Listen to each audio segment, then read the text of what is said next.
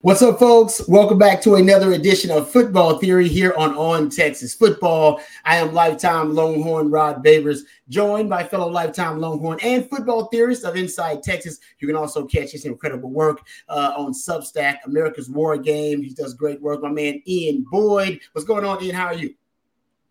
Rod, what's your favorite Thanksgiving food? Oh what's man, part of the what's your favorite part of the deal?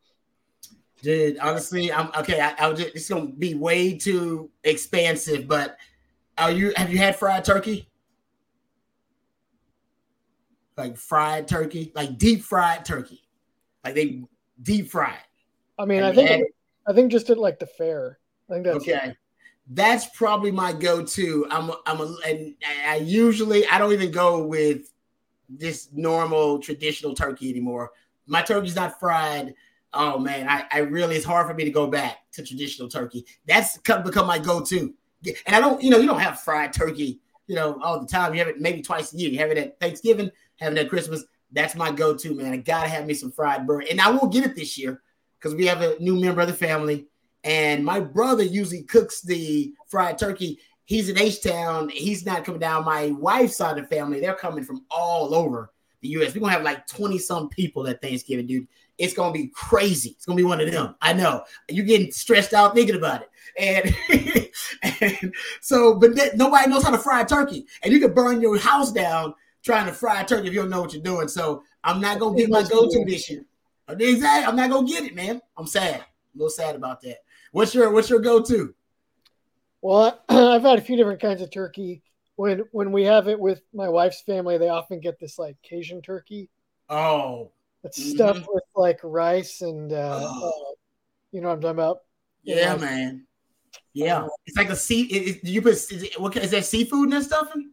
Yeah. Yes, dude. We make that stuffing. My family makes that stuffing. They from Louisiana though. My family. Yeah, yeah. I like a normal. I like a normal stuffing too, but I've seen them both.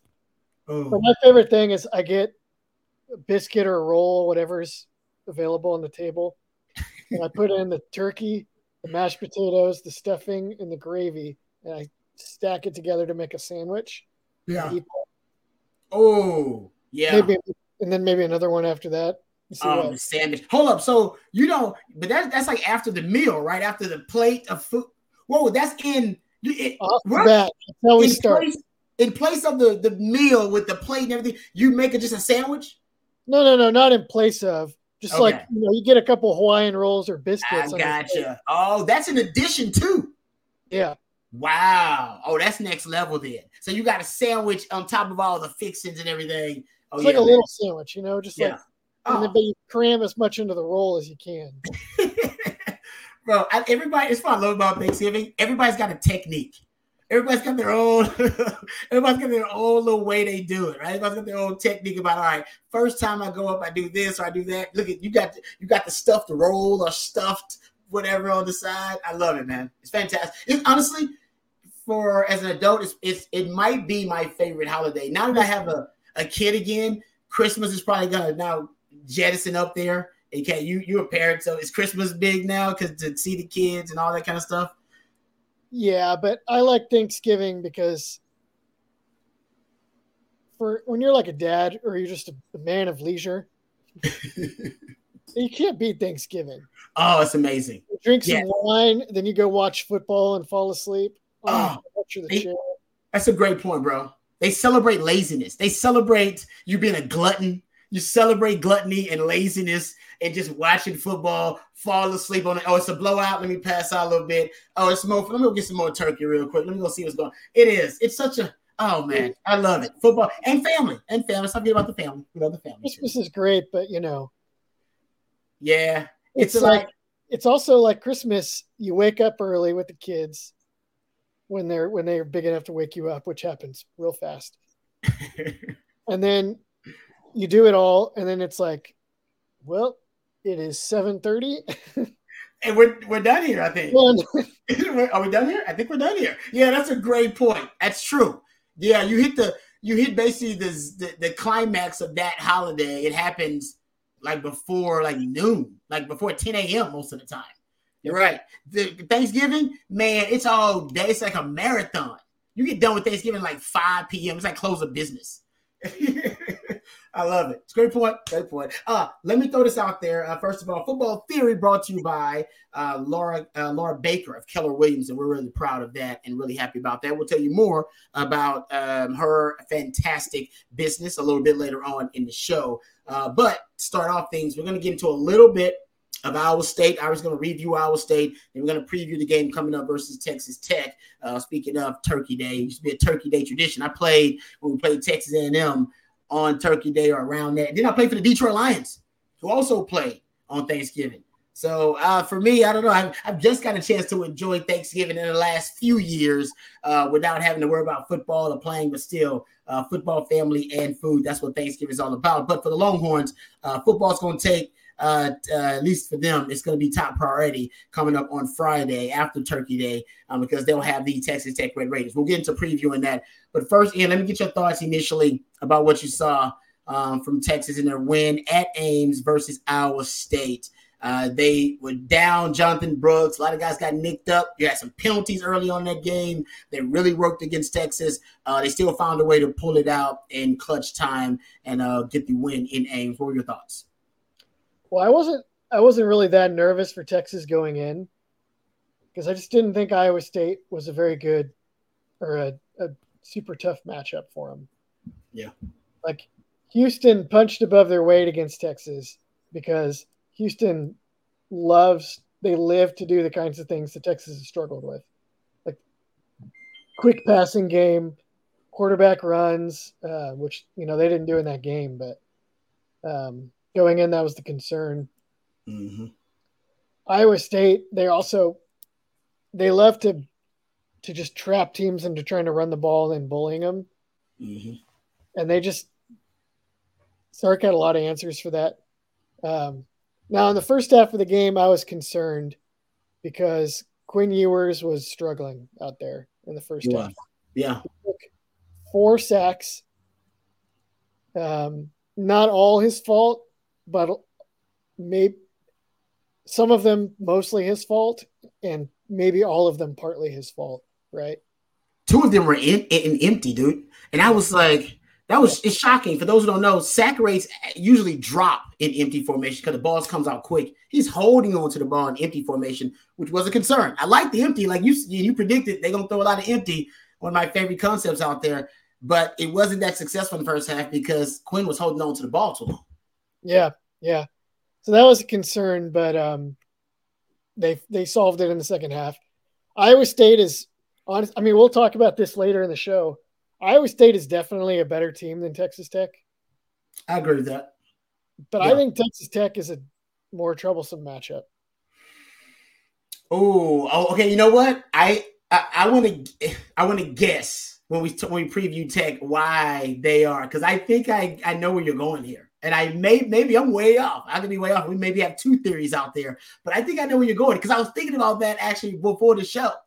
Strangely enough, um, and is this because of the you talking about offensively or defensively? Offensively, you're talking about right because of Iowa State's offense and the way that you know they they want to possess the ball and convert and control the ball. It's you talking about the way that it's built. Is it around there? Am I hint, hinting at getting that where you're talking about? I'm not. I was thinking more offense. I think defensively, um, they're maybe a little closer to Iowa State than people think in terms of hmm. being a problem, but uh, more more offensively. Yeah. Okay. I want to get into that deeper when you talk Tech. I start though with the uh, defense for Texas versus Iowa State. Uh, nine yards rushing allowed, which is a dominant performance. Texas defense, rush defense, continues to be one of the best in Texas football history, actually. And I want to say right now they're still fourth best in the last 15 years, based on my uh, analysis in the Big 12, the rush defense. But they still got Tech to go, and Tech's going to be actually a test for that Texas defense. But we'll get into that. But the Iowa State offense really consistently couldn't do anything except inside breaking routes and slants, which Told you they were going to run a lot of inside breaking routes and slants, and they did. It was probably the only thing that actually worked like consistently. Everything else was more of um, I don't know. It, it was kind of outliers. These big uh, the pop pass, was that they talked about that, caught Texas with bad eyes. Um, but it was really just a great play call at the right time. And even the other touchdown, which was the uh, wheel route, the play action wheel route, the play fake to the wheel, caught Mo Blackwell, thought he was containing on the edge uh, in the run game. And then uh, the guy ran right by him. Turns out that was his man. And that's just a young player who didn't have enough reps to understand um, how to, you know, take on that uh, take off, basically contain that edge, but also be able to be in position to come off and cover that back on a wheel route. Something you don't normally see. Also, a great play call. Um, but it, I don't think they could, they did anything consistently against Texas. Definitely didn't run the ball, and the only passing concept, like I said, they work were in breaking routes and slants, which we knew that was going to work. Yeah. So uh, we should talk about that. This has, been, this has been a big topic of conversation. I tried to write an article on Tuesday where I was explaining that um, Texas defense has essentially carried them to the Big 12 championship. You know, we'll see, but probably. Um, and that Quinn Ewers is actually kind of limited this year because he doesn't go through progressions very well. I agree with that. He's mostly hitting shot plays where he has a pretty predetermined read, or he's doing like a half field play action play where it's like one two check down kind of deal. Mm-hmm. Um, and that's why those empty sets that didn't work very well early on, unless they had schemed somebody open on purpose. That's why I think that's also another reason why Texas has not been that good in the red zone. Because mm. it's like, well, they can't overpower people in the run game. Okay, but why haven't they thrown for more touchdowns in the red zone? Well, because it's hard if your quarterback doesn't get through progressions fast because the windows are like that. Yeah, yep. Easy to take away your first read in the red zone. Yeah. I think Quinn and the interior offensive line are really good at uh, run pass conflict and shot plays. Like they'll block the right guys, and Quinn will throw to the right guy when you draw something up. Accurately, right? accurately, yeah. yeah and and, and anywhere on the field because yep. his range is so good. Yeah. This isn't to say that Quinn is not good. He's no, they're their first their first window read quarterbacks in the NFL too. Tua is actually one of those quarterbacks. You can scheme it up. Yeah, it's it works within certain parameters. Yeah. But uh so I, I lay all this out in an article. And then pages of comments. Everybody wants to talk about why Texas can't defend the slant. just his eloquent, very articulate article that breaks everything. And it's just like, guys, guys, stay focused. focus, guys. Defense is why they're t- ten and one. If they win a Big 12 championship, it's going to be because the defense, the rush defense. Well, and and the they don't give up big passing plays either. They don't. They don't. The only I, thing they give up is dink and dunk passes. They give up slants. That's right. In inside breaking route. And dunk passes, and teams don't score because they can't convert on third downs. But it's not good enough. That's the formula, man. Yeah. Like, why, why is this? This is working fine. I know it can be frustrating to watch. Uh, but, hey, no, you're right though. It is, but I will say, as a defensive back, devil's advocate, because I agree with you 100. percent That's you can't take away everything. You're not you you're not the 2000 Ravens.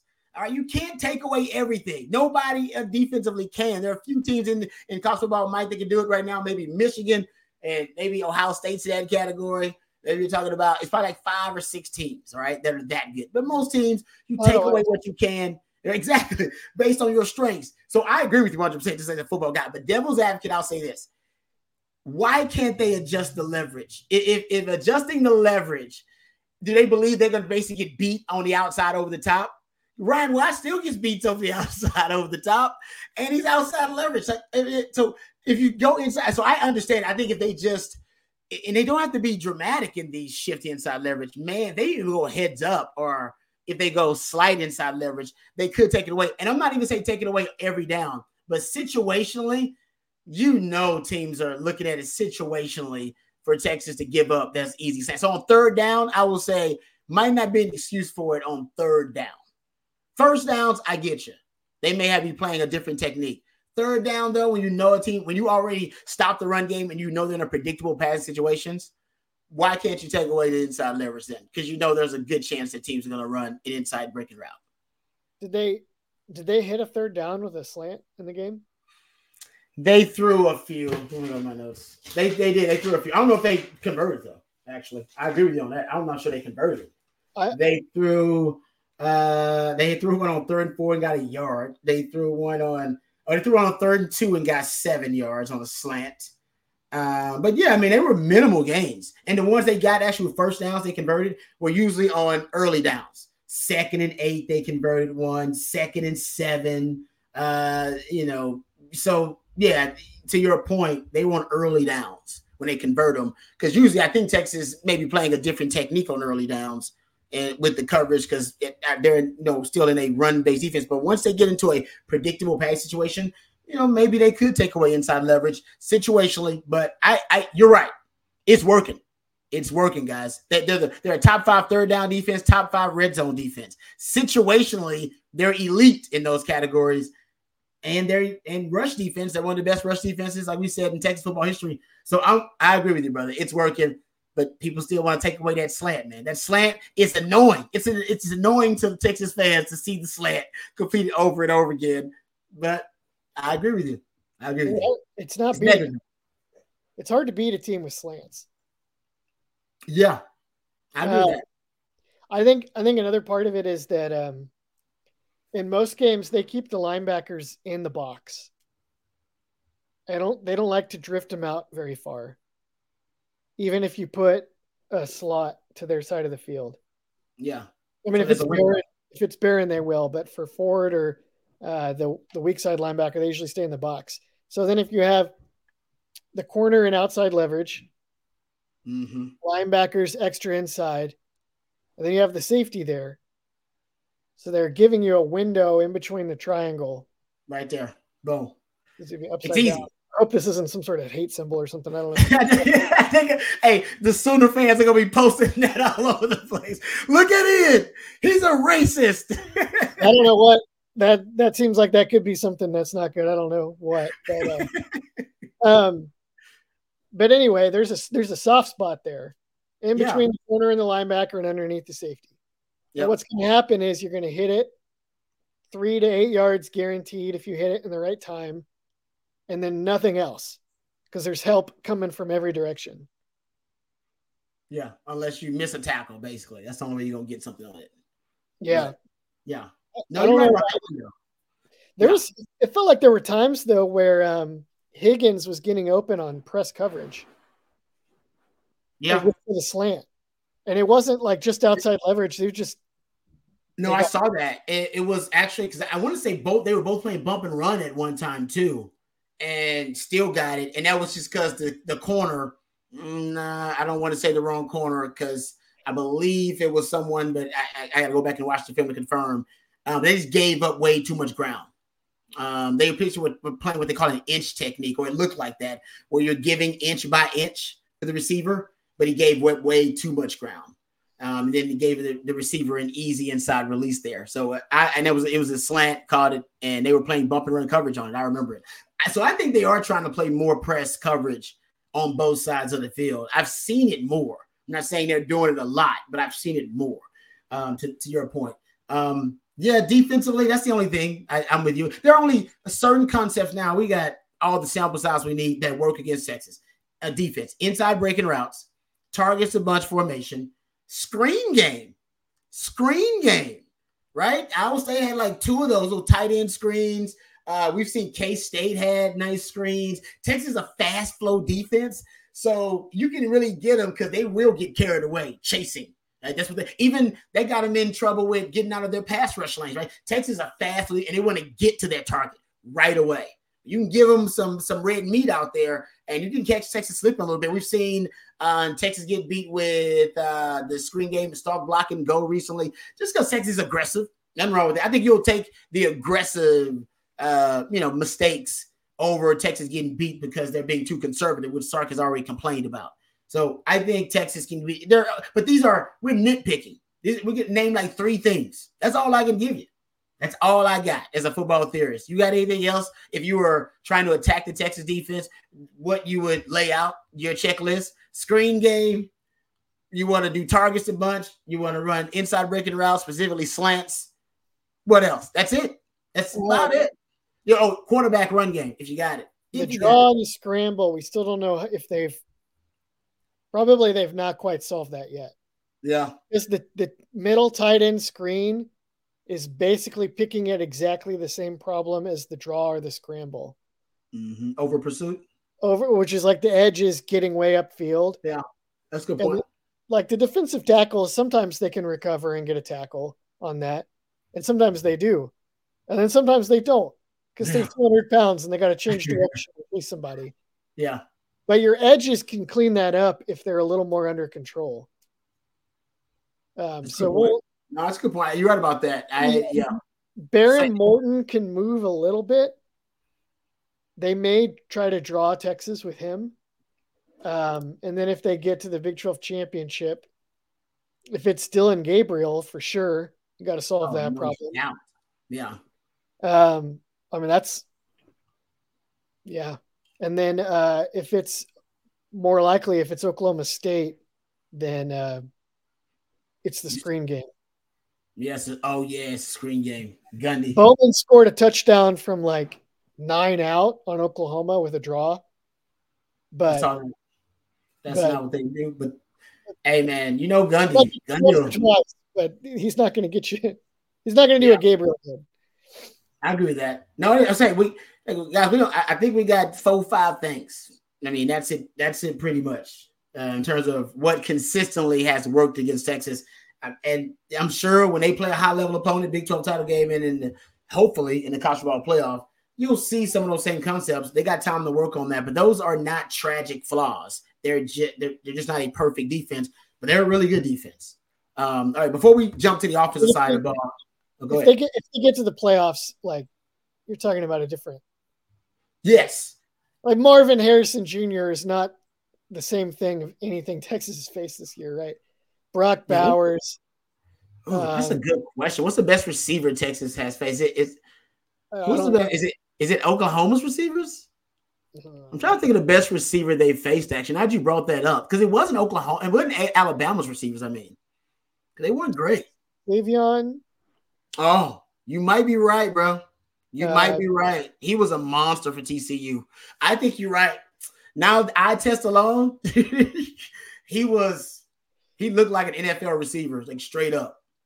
Now, you might be right about that when it's all said. I don't know, but it's just I don't know. It just sparked a thought there. All right, before we jump to offense, uh, Texas offense versus Iowa State, let me tell you about Laura Baker. Uh, Laura Baker, uh, fantastic. Her and Andy Allen, their team at Keller Williams can handle all of your real estate needs in the Austin area. Laura is not only a diehard Longhorn fan, but a longtime Austin real estate expert. You can give her a call at 512 784 0505. That's 512 784 0505. You're looking to move to, from, or within the greater Austin area. Uh, Laura Baker and Andy Allen and their team at Keller Williams. Trust me, uh, they can handle any and all of your real estate needs. That's 512 784 0505. Thank you to uh, Laura Baker and thank you uh, to our good folks over at Keller Williams as well. All right, let's talk about the Texas offense. You brought up something I thought was really interesting when you were talking about how it's tough at times for Quinn to work through progressions. And it was clear in that game that he was struggling once he got deeper into his progressions. Iowa State was doing a good job of forcing him to get deep into his progressions, even out of empty formation. Four sacks that he uh, had in the uh, four sacks for the Iowa State off of uh, Iowa State defense against Texas in the first half. And I think two of those were in empty formation. Matter of fact, I know two of those were in empty formation.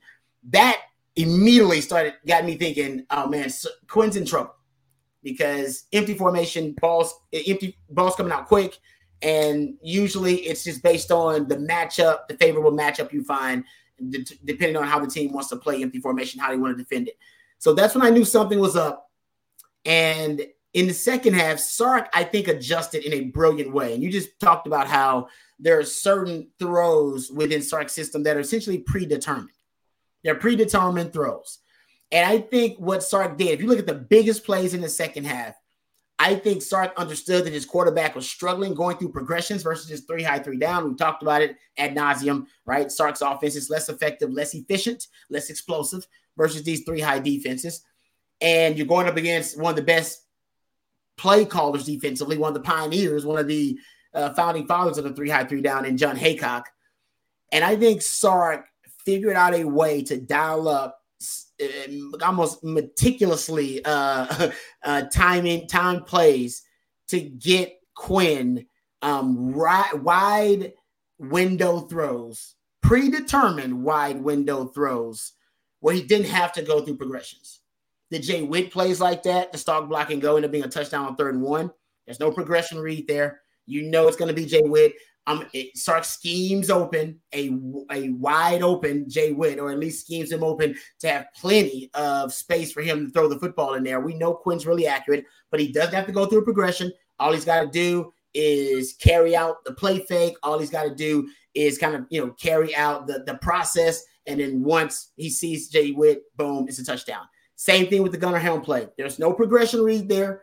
This is a predetermined wide window first read throw for his quarterback. And Gunnar Helm runs, I think you can call it kind of a drag wheel route to the other side of the field, but it also was a stalk block and go. So he fakes like he's going to block and then goes up the field, ends up being a wide open Gunnar Helm touchdown.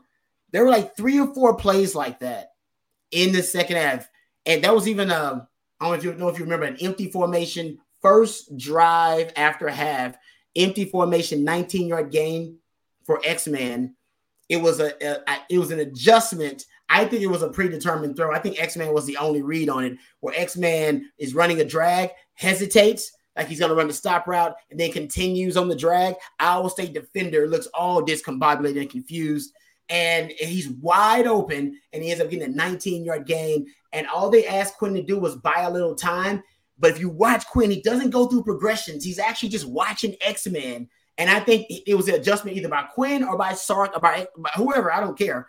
That, hey, man, I'm to be open. If I'm open on the stop, hit me. If not, I'm to be open on the draft. I'm to be open on one of these. You just got to buy time to find out when I'm open and hit them on next year game. There were a few plays like that that I think really proved to me that Sark was he was a chess master in that moment, winning the chess match within the game against John Heacock because he was able to dial up these plays, looking at the limitations of his quarterback and looking at the the rules and the structure of the opposing defense, and he was able to dial up some hitters, some bangers. Do you know what else allowed for that? Was that uh, he did the same thing in the run game.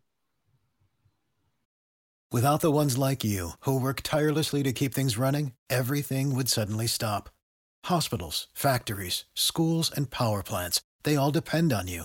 No matter the weather, emergency, or time of day, you're the ones who get it done. At Grainger, we're here for you with professional grade industrial supplies.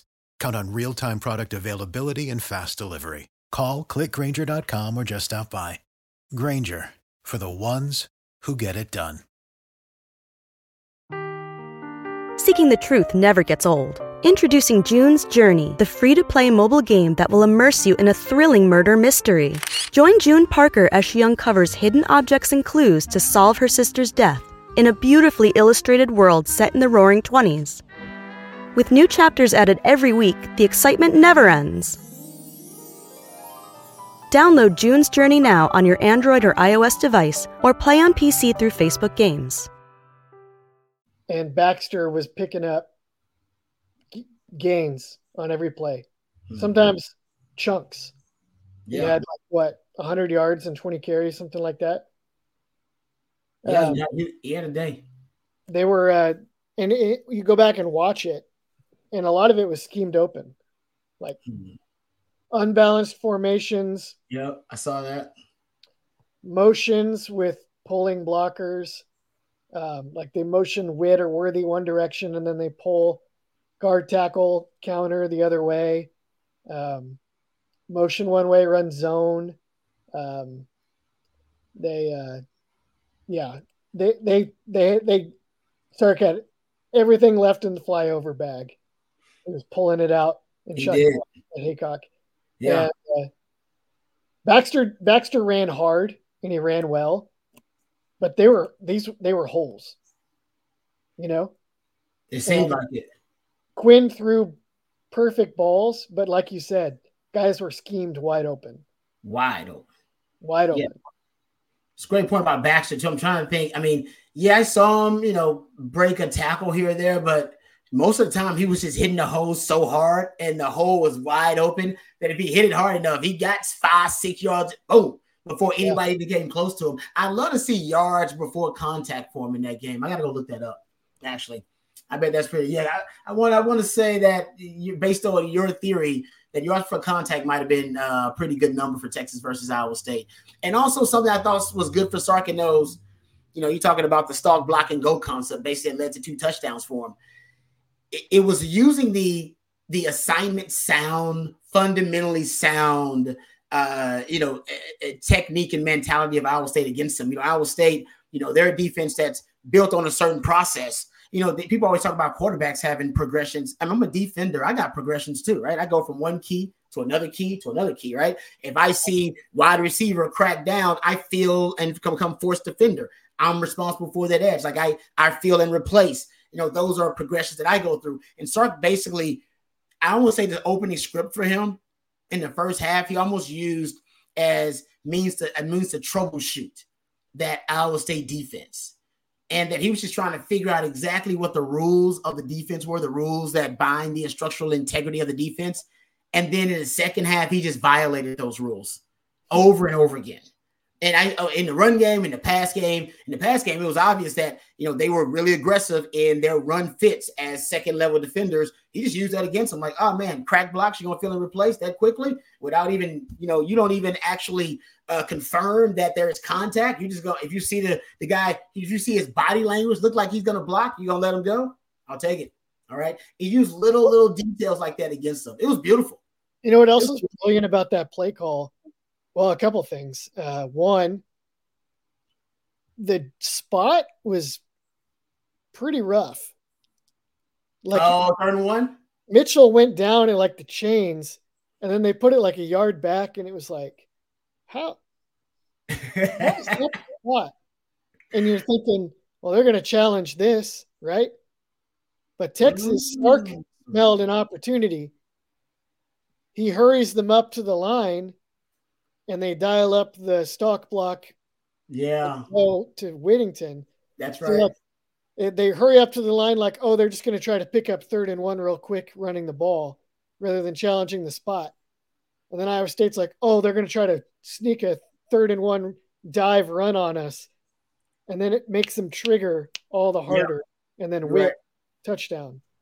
I didn't think about that, but you're right. Yeah, now that you said it, it, it was a bad spot in Texas. They did, they rushed, and everything about that play, the the compression of the formation, um, hell, the, I think they were in 12 personnel, were they not? Were they in 12? I believe they might have been in 12 too.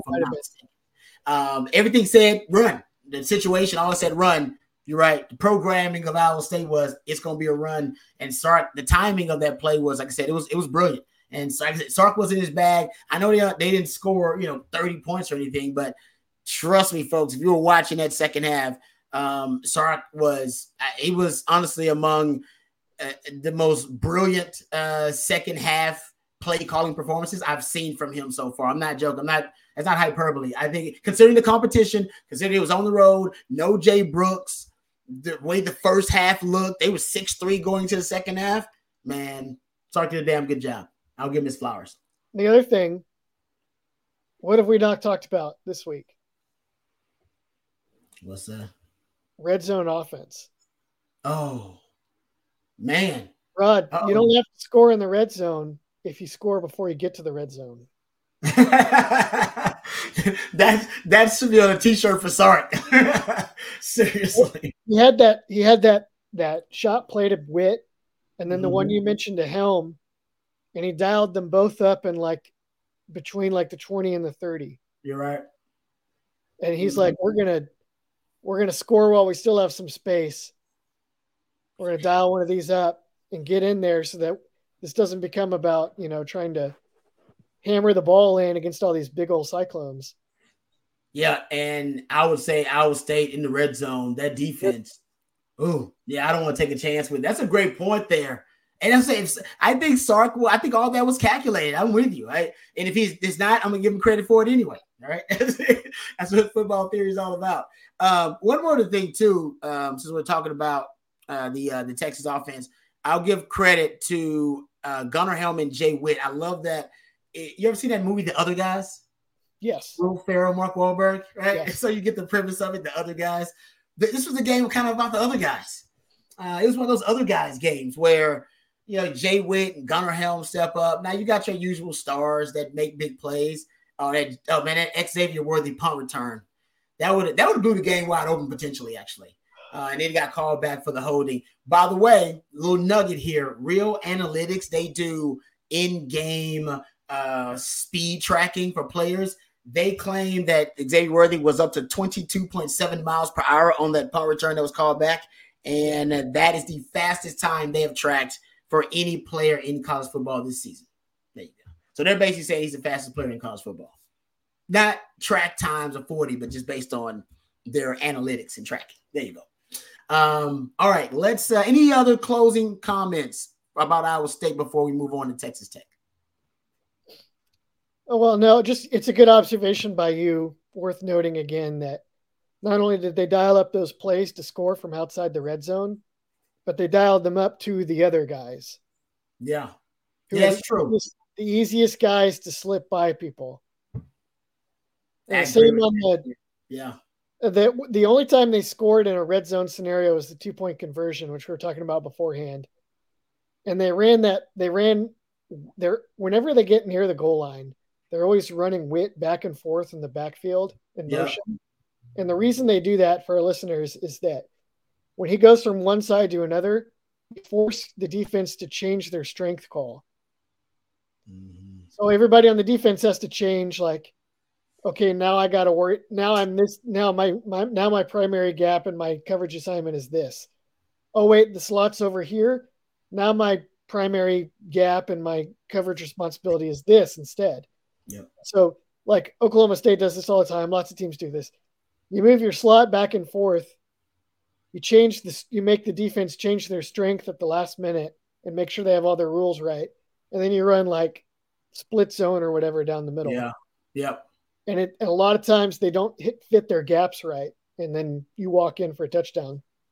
Like Texas that. has scored this year doing that. Like, uh, how many red zone touchdowns do they have this year? A little less than twenty maybe 20, maybe 20 or 25% of them are motioning Witt around and then running split zone.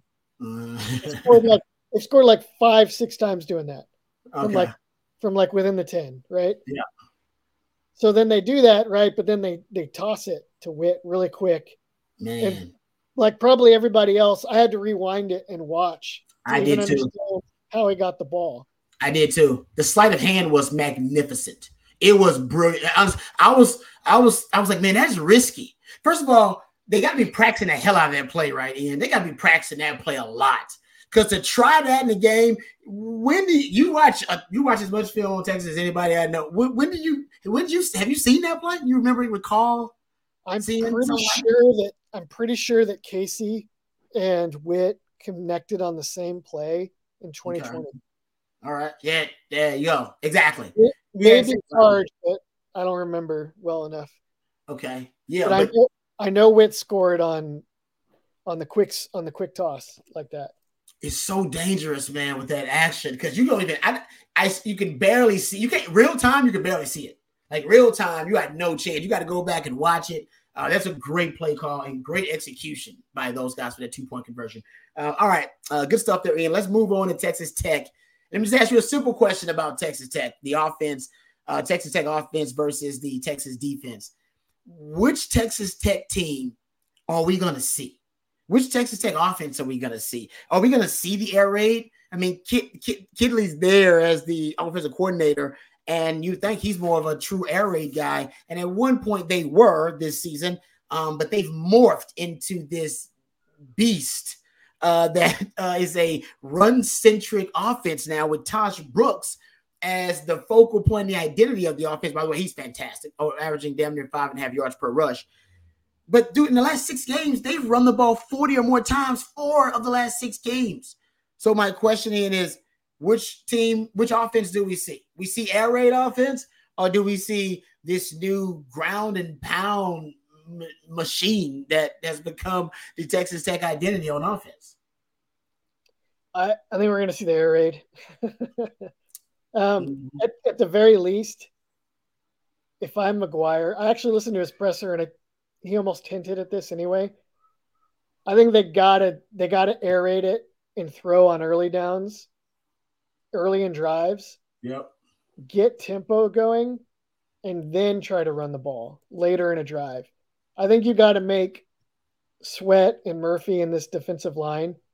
You got to make them jog or sprint their way to chase down a ball carrier and to get lined up again Mhm. once or twice before you try going at him.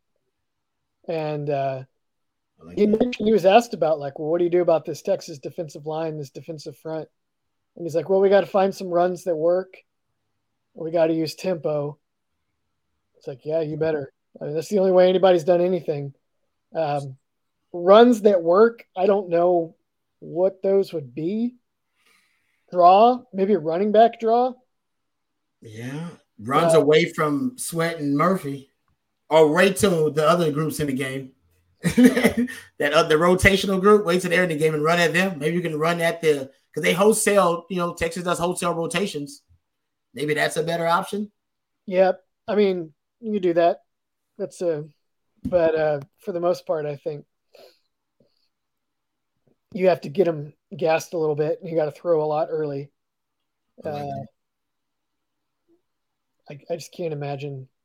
Like sometimes they'll give Tahj Brooks like 30 carries in a game this year. No, he's yeah, no, it's unbelievable, man. Like he's averaging. I, I want to say, yeah, in like the last six games, like I said, they're averaging 40 more rushes, and they're not necessarily running the ball really effectively either. They're just running it to control the game and kind of choke the life out of the game. I think they basically decided we were throwing the ball so much, we were actually high risk, uh, low reward offense because we were throwing the ball. Yeah, we were scoring a lot of points, but we also had a lot of turnovers and we weren't great in pass protection. So our quarterbacks kept getting hurt. So now they've gone to a different brand of football and they won the last three games. And I'll give my man uh, E. Hogan credit for this. He brought it up.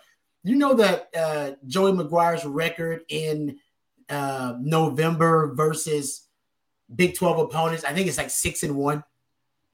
Really? Yeah, and the um, I guess what they were saying is that the, you go look at the month of November for know, Texas Tech's head coaches prior to that, from like 2010 to say 20 before right before Jordan McGuire got there, they had around a 25% win percentage. And now Jordan McGuire is winning like over 85% of his games in the month of November. The theory is this is a high school coach thing because Jeff Traylor is very similar too. And mm-hmm. Matt Campbell's kind of like this too. That and Matt Campbell's obviously not a high school coach, but these high school coaches, yeah, they were 11 and 32 from 2010 to 2021, and Jordan McGuire is six and one in the month of November versus Big 12 opponents. 85% win percentage. It was 25% prior to him getting there. and it's that high school coaches don't care about the, the, the start of the season because they're all about the playoffs and peaking at the right time. So they're like, screw the, the non-district, man. Let's make sure I make the playoffs. Then I'm ready to roll. And similarly with Matt Campbell, who's from a lower uh, division level where they have a playoff, and it's all about peaking at the right time. I don't give a damn. I just got to make the playoffs, and I'm and I'm good. Obviously, college football is not like that. Not major college football is not like that. And that's the theory behind Jordan McGuire's teams. They won three in a row. That as a problem solver, he'll fix he'll he'll fix the problem because he's a good football coach. All right, how I do I think get? that's- I think that's a little, I think that's a lot of it too. Is that uh, not not only are high school coaches incentivized by the end of the year, right, but they have to be problem solvers. That's true. You don't recruit your well, for the most part, you don't recruit your roster. Not for the most part. You have to like figure out like we're gonna have to teach we're gonna have to teach this kid to play a different position. We're gonna have Yeah. to figure out how to uh, run the ball without a running back. We're gonna have to, you know, high school coaches are always having to solve problems like that. And you look at Tech, they've made, I don't know. I was looking through their depth chart earlier today, and I had to make like a half dozen notes on their lineup because they had changed some things. Like they switched out their center and moved this other guy to center. Um, they got Texas Longhorn, former Longhorn Tyler Owens. They moved him down to nickel, and yeah. they took the guy that was playing the nickel and they put him back at Owens' spot. I don't know when they did that. Um, they've got like a freshman linebacker. They got all kinds of stuff going on. Yeah, and uh, yeah, there's always. I, I think I think I think the high school coaching background is helpful for that. Of just like, yeah, I agree. Yeah, because you don't you don't have talent acquisition means in high school. You're like, I I, I got what I got. I got to figure it out.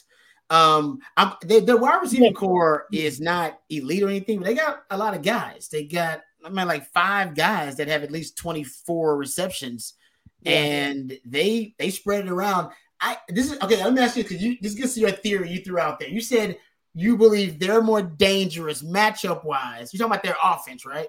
Yeah. Than Iowa State. Is your theory based on the fact that because they have air raid DNA, they can always throw it. But now they're actually having a you know a complement of a running game with that with Tahj Brooks. Is that where you're going? Because that's what kind of worries me. Thinking like, man, I'm overthinking it, but I know they can throw it. And hell, any team that's passed first against Texas, even teams that don't like to throw it, like K State, they get a lot of yards with Texas throwing the football. Um, so I know you can throw it against Texas. You can throw the slant, you can throw screens, you can throw little things, targets a bunch but it's nobody's been able to run the ball against Texas. But maybe you can if you stress them enough with the passing game that Texas will give up some of the running game. And I'm worried about maybe Tech being able to do that. But Texas can can stop the run with the light box, so they got really good D tackles. But it is something that worries me a little bit that they they can do both now. They can throw it, and they've proven lately they can run it too. Yeah, I'm not so worried about the run part. Just the just the part where they have this DNA where they have loads of slot receivers and loads of formations and concepts yeah. for uh, putting them in space. Yep. I think they'll they'll go to that. I don't. I just don't think Brooks. Where he might be a problem for Texas is uh, if if Tech needs to pick up a bunch of third and shorts, or some like goal line plays. Yeah. I don't think he's going to go thirty for one fifty in this game. Hmm. I just don't think that's possible against this Texas defense at this point in the year. Um, so I, I don't know about the balance so much as just the fact Iowa State does not really. They're just not built to spread you out that way, you know. No, agreed. They do it a little bit, and they have some clever ways to do it, but it's just not what they want to do. Like they, we we we had the same debate last week.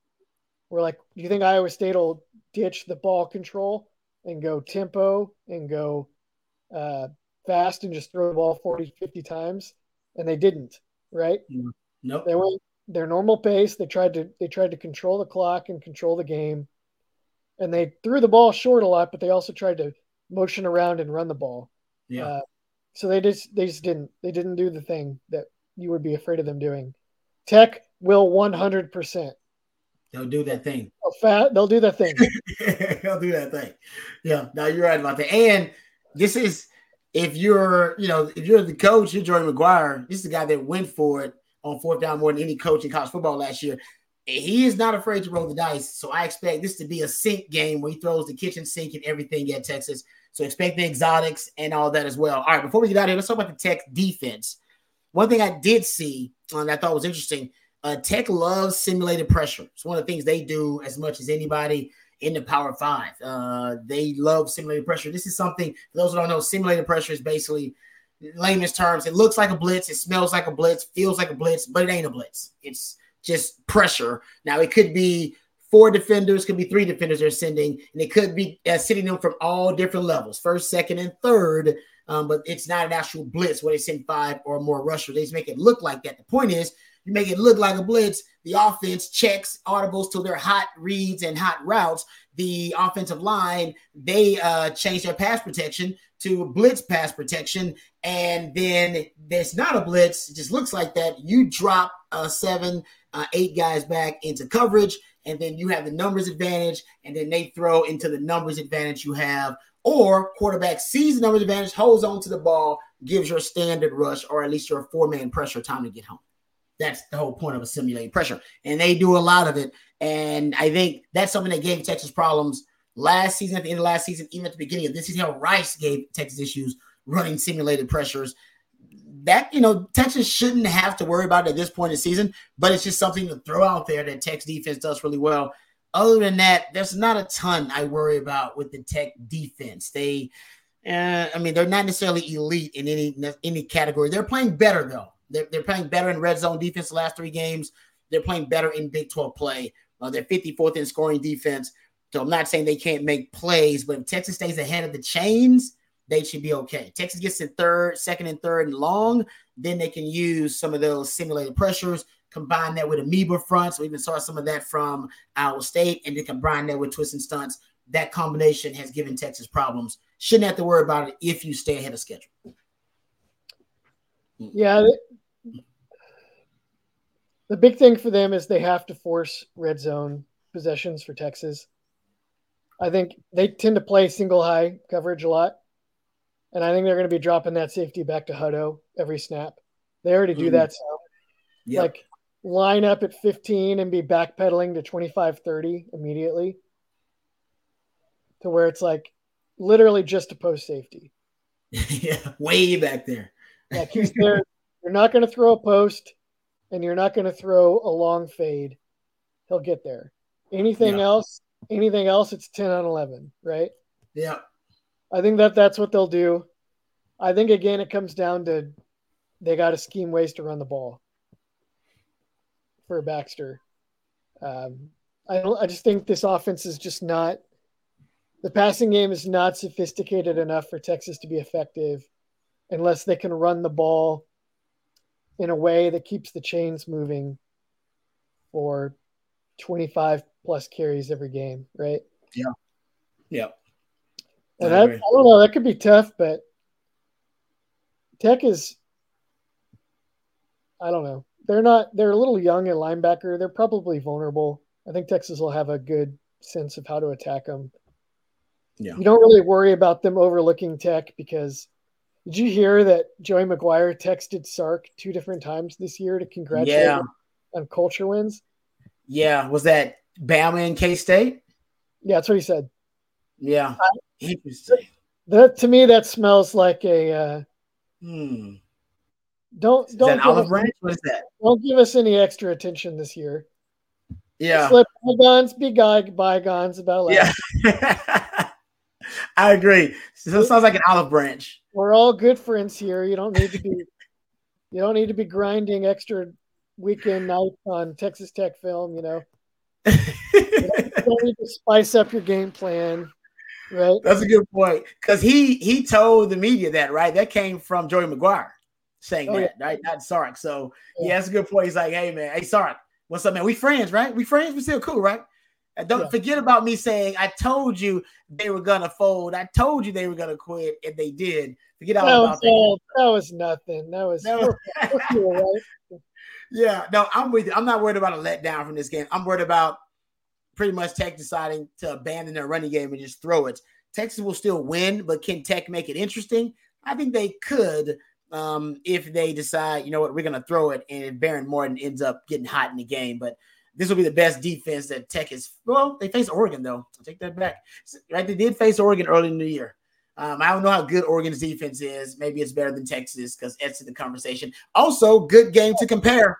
Oregon and Texas right now in that discussion. They're one uh, ranking ahead of uh, Tech, Texas right now. All right, before we get out of here, let me tell you one more time about Laura Baker. She uh, and the uh, Keller Williams uh, team, along with Andy Allen, right now sponsoring Football Theory. We appreciate them. Laura and Andy Allen team at Keller Williams can handle all of your real estate needs in the Austin area. Laura is not only a diehard Longhorn fan, but a longtime Austin real estate expert. Give her a call at 512 784 0505 if you're looking to move to from or within the greater Austin area. That number is 512 784 0505. And thank you to Laura Baker and uh, Andy Allen and the team over at Keller Williams for sponsoring Football Theory.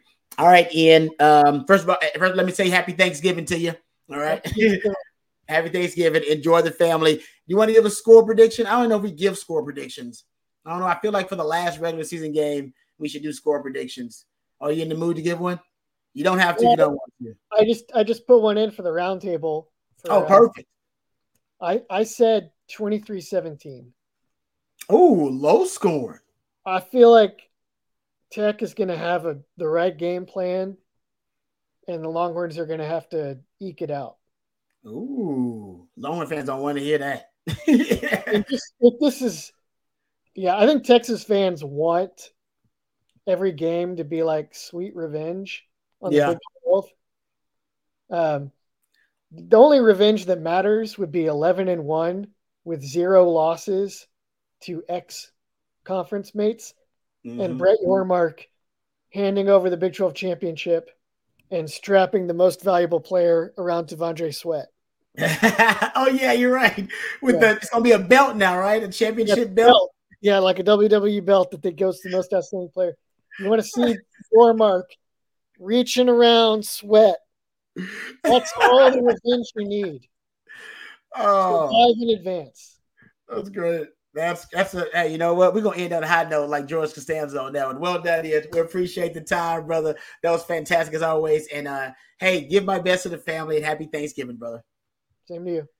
Uh, all right, football theory once again brought to you by Laura Baker of Keller Williams, and we appreciate all of her support, and we appreciate your support. So join us next week. We'll be talking about another uh, Longhorn victory. Hopefully, uh, we'll be talking about how the Longhorns can uh, win the Big Twelve title against I don't know, whoever, Oklahoma, Oklahoma State. We'll break it down then. Uh, this for uh, my man Ian Boyd. I am Rod Babers. We're both lifetime Longhorns. We'll talk to you on another edition of Football Theory.